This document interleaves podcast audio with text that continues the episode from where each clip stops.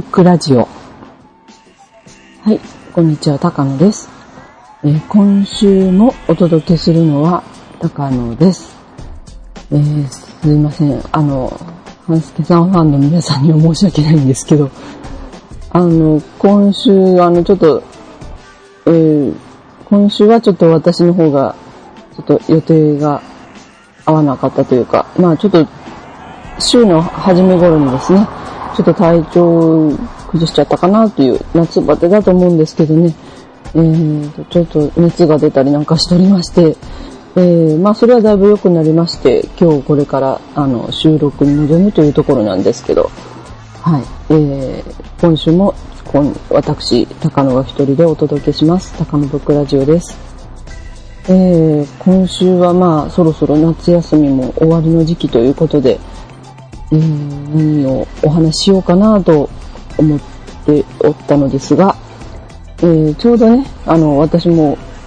ちょっと周辺にお出かけをしまして、その様子などお伝えしたいと思いますが、えーまず最初はですね、あの、来月9月に入ってからですけど、えー以前にご紹介した方の展覧会があるということでご紹介したいと思います。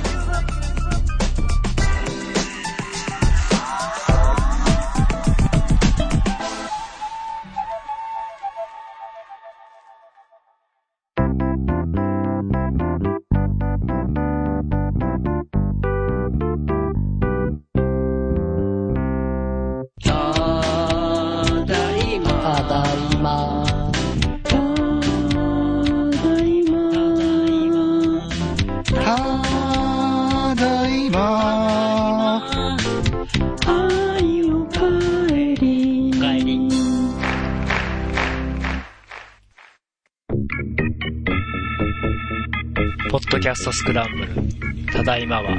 毎週土曜日配信。ラックスの予測不能。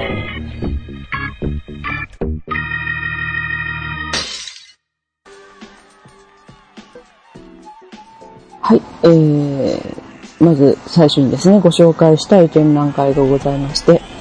えーこの、今年の2月にですね、えー、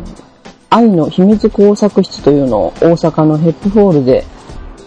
やっておりまして、私も見に行きまして、えーリスナーさんからもね、見に行きましたよっていう反応いただいたかと思うんですが、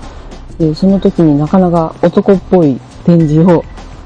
えー出品されておりました、えー木内隆さんがですね、えー来たる2011年9月1日から9月25日まで、えー大阪は中之島にあります中之島4117というところですね。えーそこで、あの、個展を開催されるということで、タイトルがポスト木内ズム2011という、えー個展です。えーこちら、あの、中之島4117というのはですね、あの、アートマネージ、マネージメントの、をやっているところのようです。えーアーティストがですね、あの、いろんなイベントを催ししたりとか、そういう時に相談をしたりですとかね、その運営に関して相談したりですとか、えーまあ NPO なんですけども、えーそのアート情報の提供ですとかね、えーあとはライブラリーもあるそうです。図書館、図書室っぽい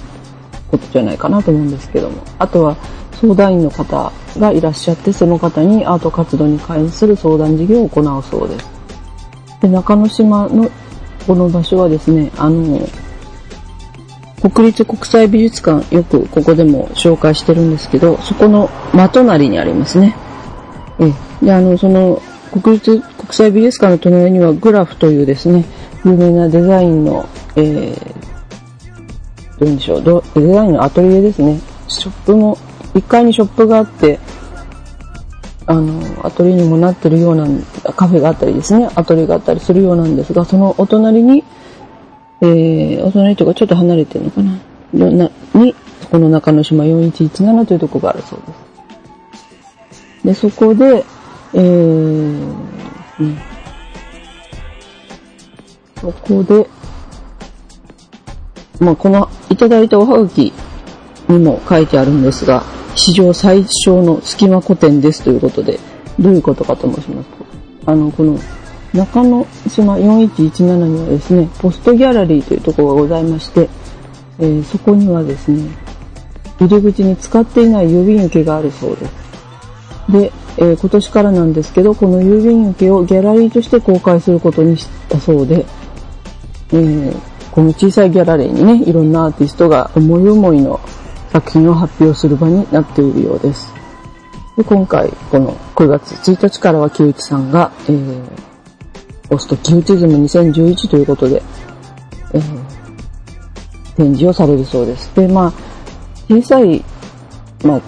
規模としては小さい展示ながらもですね、なんとアーティストトークなども開催されるようでして、えー9月11日日曜日16時からアーティストトークも開催されるそうです。えーで、このいただいたね、おはがきがまたね、手作りなんですね。えーまあ、キューちゃん、あの、郵便局にお勤めなんだそうですけども、えー、それにしながら作家活動されてるそうなんですけども、これはですね、に、なんとはがきもちゃんと完成はがき使われてまして、東日本大震災寄付金付きの切手にですね、あ、はがきにですね、あの、なんと手作りで、こう、青い絵柄を作って送っていただきまして、ちょっとこれ、か、消しゴムはんこなんですかね。ちょっとよくわからないんですけど、すごい手、手作り感が溢れるというか。でもね、あの、なかなか小ネタがたくさん効いてるというか。うん、あの、まあ、写真もアップしますんで、それご覧いただきたいと思うんですけどね。え、あの、非常に巧みな、えー、DM もいただきまして。はい。んで、私もね、この頃にちょっと大阪行きたいなと思ってるんで、できれば伺いたいなと思ってるんですけどね。なんで、京都さんにしてはね、3年ぶりの個展だそうで、そこもだいぶ気合が入られてるんじゃないかなと思います。えー、そうですね。近くにね、ほんとこの隣に国立のね、国際博物館ですね。これがありますし、今ちょっとその国立国際美術館で何やってるかちょっとチェックしてみますけども。はい。こちらではですね、おなんと、えー、これはこれは、あ、はい、えー、国立国際美術館ですね、大阪中之島ではですね、19日までは森山大道さんの写真展ですね。これもしかして、私も東京で見たことあるやつなのかな、オンザロードっていうね、写真展ですけども、それが、えー、19日まであるそうです。これも見ていただいたらよろしいかと思いますし、え、で、まあ、あの、それが地下3階ですね。で、地下2階ではコレクション店。で、えー、地下2階のもう一つの展示場では、えー、桑山忠明さんという方がですね、ホワイト、桑山忠明大阪プロジェクトというのもこれ9月19日まで開催されてますね。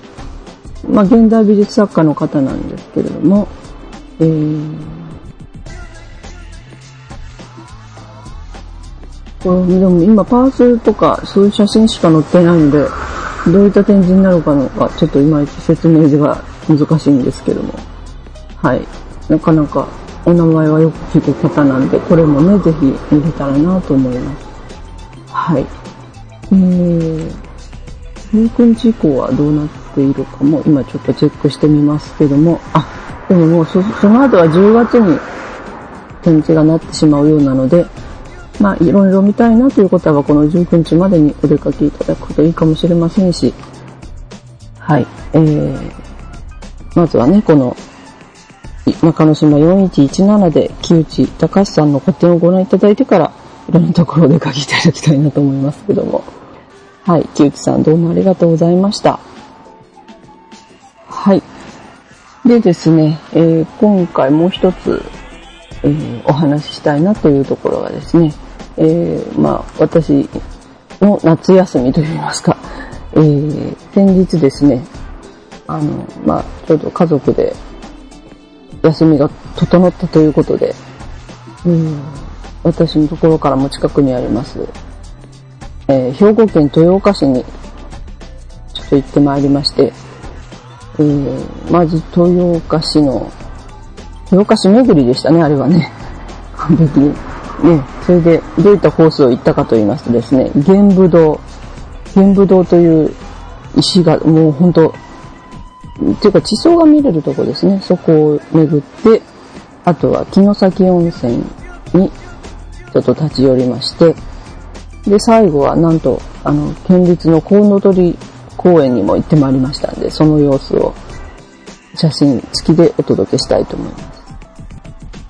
はい。で、まあその日は大雨、大雨ではなかったのかな？雨降ってたんですけども、えー、まあせっかく家族でみんなでいるからということでちょっと行ってきました。で、この玄武堂っていうのはですね、えー、玄武堂、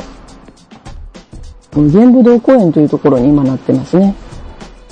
で、まあ実は私はね、多分高校、大学、いや大学にだって入ってたんですかね。その時にまだあの、存命しておりました。私の、ここ、今住んでる場所に住んでおりました。祖父とね、祖母と一緒に3人でこの玄武堂に出かけたことがありまして、はい。その時はね、なんと渡し船に乗りまして、丸山川という手前に流れてる大きな川がありますが、そこを渡し船で渡りまして、この玄武堂まで登って、えー、たなというのをすごく覚えております。なかなか祖父と祖母はね、車も運転しなかったんですけども、この私が来た時はすごく喜んでくれまして、せっかくだから出かけようと言ってですね、あの、多分その時は電車に乗って行ったんだと思うんですけども、えー、玄武堂やらですね、城崎温泉を巡ったなという思いが、思い出があります。で、まあ、最近はですね、玄武堂、玄武堂ももちろんいろんなパワースポット的に扱いされてるそうなんですけども、あの、玄武堂、玄武岩の玄さんというのが、キャラクターが、えー、登場いたしまして、それがなかなか人気が我が地方では高いのですね。まあ、そういった玄さんに前に行ってみようかというのも一つありましたけど。はい。で、私たちはですね、車ですぐに玄武堂公園に入ったわけなんですね。国道をずっと行きまして、入ったわけなんですけど、えー、まあ、あの、駐車場もありまして、だいぶこの整備が私が20年前ぐらい前だったかな、行った時によりは、かなりこの玄武堂公園として整備されている様子でした。でね、今もちろん渡し船で行けるんですね。えー、それも、あの、この玄武堂、玄武堂の前にある玄武堂ミュージアムというところにですね、えー、サイトがありますけども、そちらにも電話番号載っておりますけども、えー、お一人様300円でですね、えー、この JR の玄武堂駅というところから玄武堂公園まで行くことができます。はい。あの、まあ、天候などによっては、あ、行けない場合もあるそうなんですけども、えー、電話すると、出し、船を出してもらえるようですので、え、あの、自電車で来た方なんかは、これで行ってみられるのがすごい旅の醍醐味でよろしいんじゃないかと思います。で、まあ、私ちょっと先日から足痛めてたんで、ちょっとこの山道はどうかなと思ったんですけど、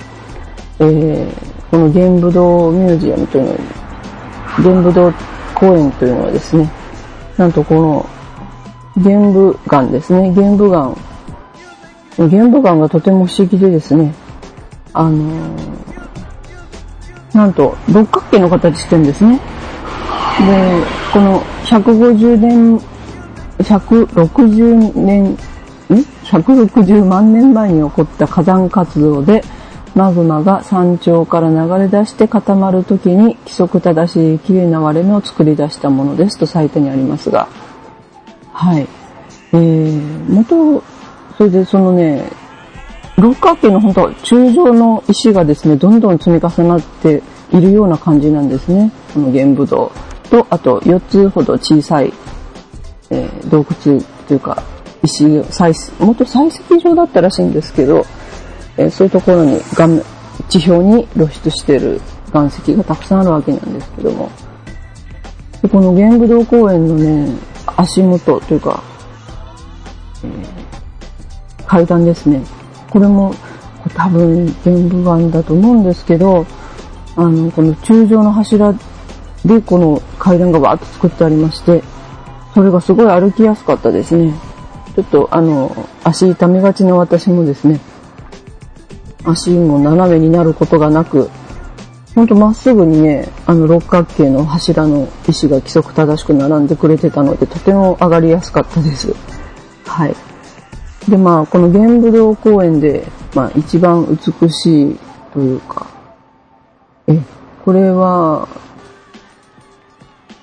うん、あの、一番大きいのは清流堂というところですね。もうほんとね、あの、ほんと岩、岩壁で、この六角形のが永遠に続くというか、無限に続いている素晴らしい造形というところですね。このホラがあってね、ほんとその中に入っていきたいような感じなんですけど、なかなか落石があるというところで下までは行けないんですけど、で、この、まずその大きさに圧倒されますし、その、またね、ディティールですね。小さいところを見ると、その六角形が無限に繋がってるというところがね、本当にね、うん、なんかロマン感じてしまいますね。どうやってできたんだろうなっていうことを考え始めるとですね。で、まあ今年はね、こういう震災もありましたけど、昔のマグマ活動、地表のね、自然の動きでこれができたということに対してもすごく驚きますし、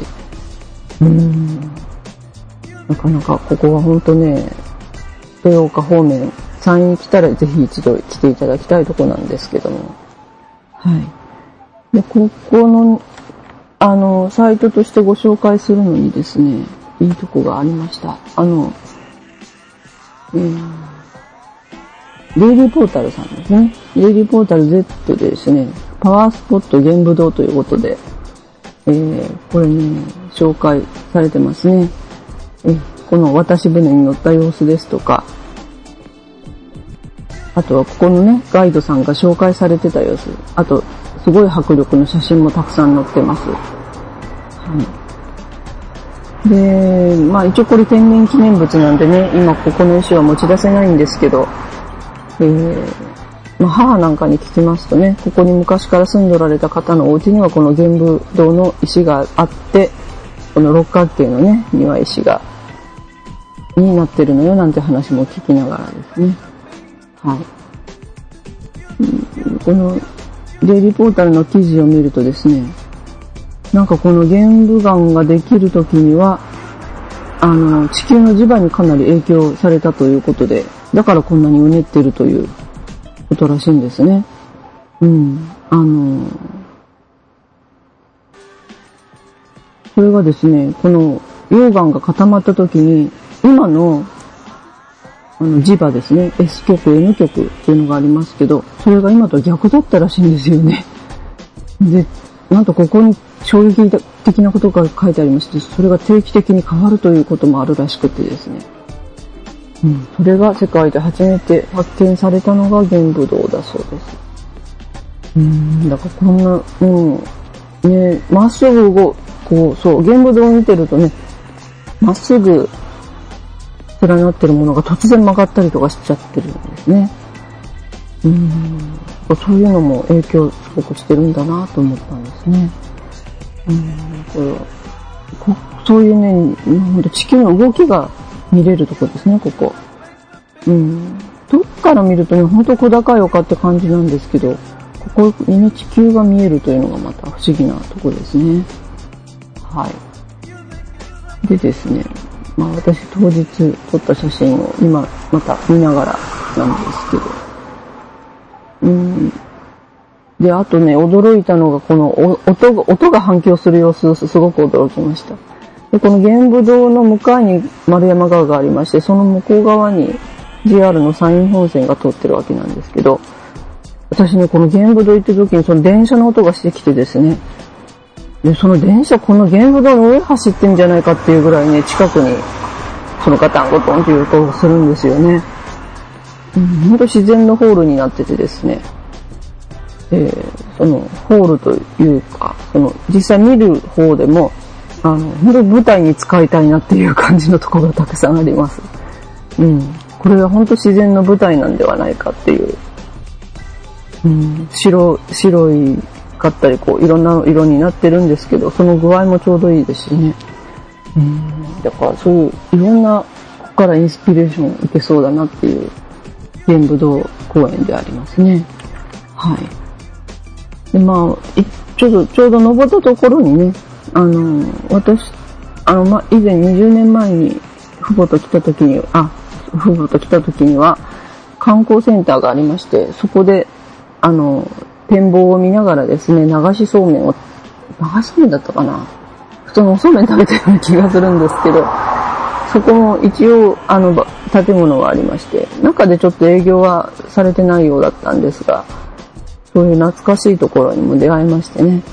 うんで、そこから見た展望はね、もうなんとね、早くも稲が色づき始めてまして、えー、水田のね、青い、綺麗な青の水田からちょっとあ色づき始めた水田が見え始めまして、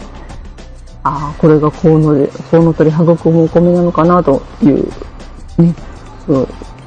本当ね、今年はお米いろんな意味で心配というか、注目されてますけども、え、もうここの豊岡のお米もね、無事育ってるんだなということを、ここで見渡したりできましたね。はい。えー、ぜひね、この、さん行かれるときは、この玄武道公園、ぜひお、えー、来ていただきたいなと思います。今は子供さんでもね、えー、玄さんというキャラクターが時々お出ましするようなので、その出現、出動、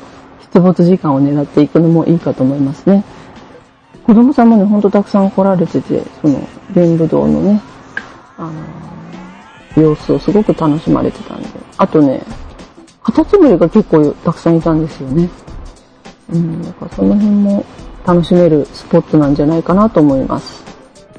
はい。で、続いていったのがですね、その、まあ、そっからでも20分もかかんないかな、車で。えー、城崎温泉に行ってまいりました。まあ、JR でもね、特急の発着駅になってたりしますし、有名なところだと思うんですけども、志賀直哉の小説でも有名なところですね。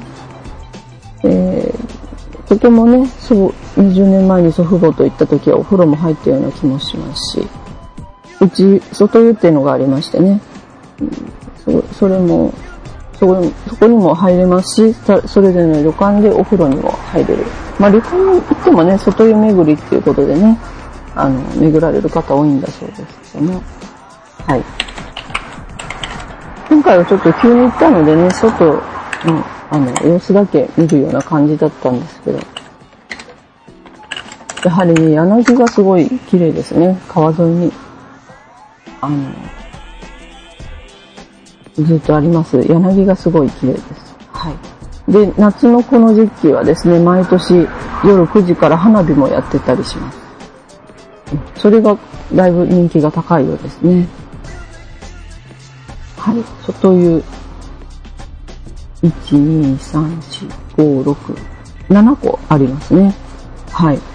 うん。駅舎温泉、里の湯、一の湯、五所の湯、曼荼羅湯、地蔵湯、えー、河野湯っていうのかなで、柳湯とありましてね。はい。で、今回はちょっと温泉には入らなかったんですけど、ちょっと温泉体験もいたしました。えー、このね、一の湯っていうところの近くにね、この温泉が飲めるスポットが作ってあるんですよね。今、それがどういうところか調べておりますが、えー、ほんと一門の近くだったんですけどね。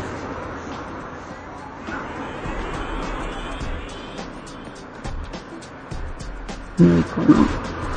うん、そのね、ちょっと今名前が出てこないんですけど、一の湯の向かいに、その温泉が飲めるとこがありまして、えー、これを飲むと、えー、胃腸にとても良いということが書いてありましたので、私飲んでみたんですけど、はい。あの、それね、ほんとしょっぱいんですよ。海の近くだからなんですかね、すごくしょっぱいね、温泉が飲めます。ね、確かにその後ね、ちょっと、やっぱ胃の調子がいいような気がするんですよね。ちょっと、お湯飲みにね、3分の1も飲んでなかったんですけどね。うん。やっぱそれはね、すごく良かったですね。なかなか温泉体験として。暑い日だったんでね、ちょっと暑いやつでね、うまくあれかなと思ったんですけど。うん。あ、そうそうそう。こにありますね。湯飲み場っていうとこがありますね。はい。えー、駅前と一の湯の前にもありますし、駅前にもありますし、温泉寺薬師堂前にもあるそうです。で、適応症は慢性消化器病と慢性便秘。おー、ということで。ほんとね、しょっぱい、美味しい、しょっぱい、美味しい、うん、しょっぱいやつですね。が飲めます。結構熱中症でもいいかもしれませんね、これね。うん、ここはぜひ皆さん飲んでいただきたいなと思います。で、まあ、あの、城崎はね、私の住んでるところよりも、やはり観光観光客も多いところ、いうことで、若い方がね、お店も多い方ですね。うん。で、えー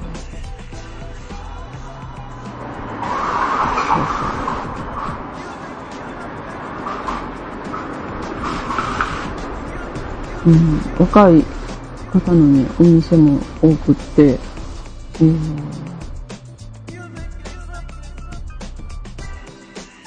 あの、食べる、やっぱり食べ物をね、あの、売ってるお店なんかも多いですし、うん、その辺の賑わいは本当見てて羨ましい、地元としてはね、羨ましいところなんですけども、はい。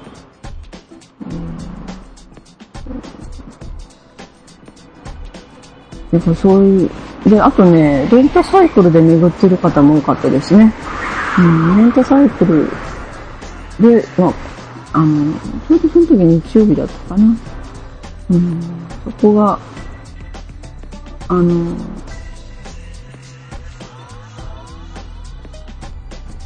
その、やっぱりそういうレンタサイクルで回るにもちょうどいい、えー大きさなんではないかと思いますね。はい。ぜひ、まあ、冬になったらカニももちろん楽しめるかと思いますし、え、この城崎にもぜひ行っていただきたいなと思います。またね、ちょっと気になった箇所とか、えーブブログにアップしておきますのでご覧ください。で、最後はですね、えー、コウノトリの里公園。で、まあ、城崎出まして、豊岡市内に出まして、で、父が突然コウノトリ見に行くかということで、えー、そんなにね、あの、コウノトリの里公園、ここ県立の、あの、箇所だったんですけども、施設なんですけども、えー、そこはね、その、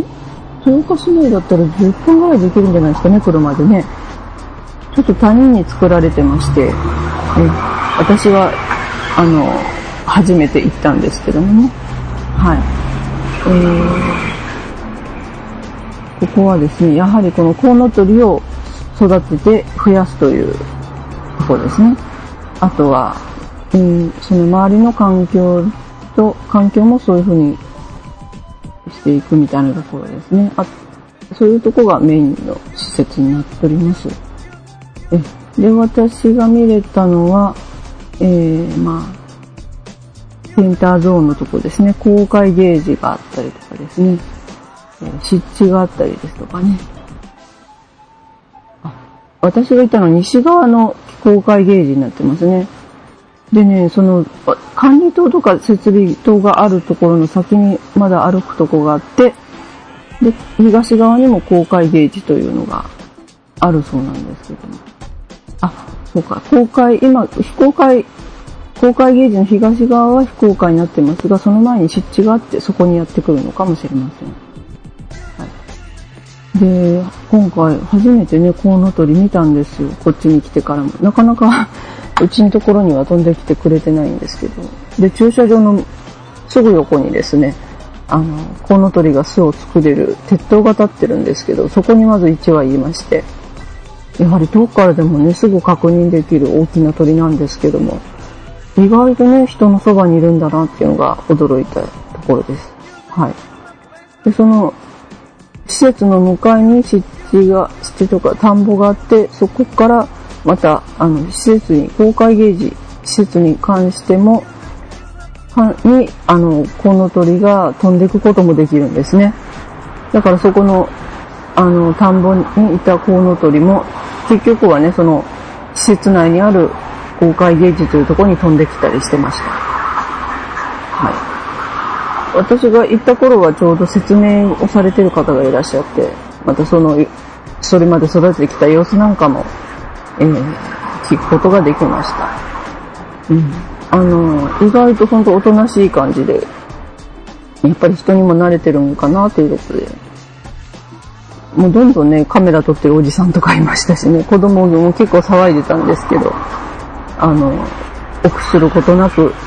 悠然とコウノトリたちは過ごしてましたね。印象深かったのは、やはりあの足の赤い、赤いというか終了なんですね。その収力加減がね、素晴らしいというか、あれはなかなか目立つ鳥だなという。うん。で、あと顔、母なんかはね、顔が怖い、顔が怖いって言ってたんですけど、なかなか鋭い顔とくちばししてるんですね。あの、公開してる塔にはですね、設備管理塔とかには、あの、コウノトリの剥製があるんでじっくり見ていただきたいんですけど、結構鋭い、あの、目をしております。鋭いくちばしも生まれた時から持ってるようですね。うん、そこの、そう、そこでカメラ構えてる人はね、本当あの、足輪の番号で見分けてるみたいで、何番はあっちに行った、何番はあっちに行ったとかいうふうに 言ってて、写真を撮ってる方もいらっしゃいました。皆さん、あの、羨ましいぐらい望遠を 積んでらっしゃったんですけど、えー、でもね、そういった望遠とかなくても十分肉眼で楽しめますし、うん、やっぱり田んぼをね、つついてる様子っていうのは本当見てて和むなっていう感じがしますね。うん。で、あの、館内にはね、昭和40年代ぐらいの、あの、写真も載ってて、本当たくさんのコウノトリがね、身近に、人の身近にいた様子も見ることができます。はい。で、あの、ここ出てからですね、ちょっと暑いねって言ってコーヒーなんか飲んで、帰ろうとした時にですね、父が空の上を見、空の上をさして、こう、あれ見てって言うんですね。見たらね、ほんと高いところをね、コウノトリが3羽、えぐるぐるぐるぐる円を描いて飛んでるんですね。いやーまあ、あんなに高く飛ぶもんだと思わなかったんですけど、ほんと白い、ちょっと曇ってるんでね、白い空のところに、ほんと遥か向こうに。でもね、悠然にこう、絵を描きながら飛んでる姿っていうのはやはりね、うん、いいもんだなと思いました。それもね、急いで撮ってみたんですけど、うん、ちょっと露出間違えててね、なかなか素敵な写真になってるので、それも恥を忍んで公開したいと思いますけど、その、飛んでる姿もね、見られますんで、ぜひここもね、あの、訪れていただきたいですね。山陰に来る際はぜひ訪れて。このコウノトリたちもね、震災があってから、あの、なんと、震災があってから青森や被災地の方に飛んでいってるようです。うん、青森まで行ってるって言ってましたね。うん、だからやっぱり、コウノトリたちも心配になって見に行ってくれたのかなっていう気もしますしね。何か運びに行ってくれたのかもしれませんけど。はい。結構ね、日本全国で確認されてるようですからね。ちょっと詐欺やなんかより大きい鳥がいるなと思ったら、ちょっと注意して見てみられるのもいいかもしれません。はい。ではですね、今回のちょっと豊岡巡りはここまでなんですけど、だいぶちょっと外も明るくなってきまして、ちょっと車の音もうるさかったんじゃないかなと思いますけど、えー、もうね、夏も終わりですね。この時間になってもそんなに気温が上がりません。だいぶ明るいんですけど。最近ちょっと曇ってたんでね、この明るさ ありがたいんですけど、えー、夏の終わりにいろいろえ言っておりました高野でした。はい。今週もお聞きいただいてありがとうございます。ちょっと今声がし、しわがれておりますが、えー来週あたりはね、そろそろ、花助さんやメリさんと、お届けしたいなと思っております。はい。今ちょっと喉をしましたが、では、また来週、ありがとうございました。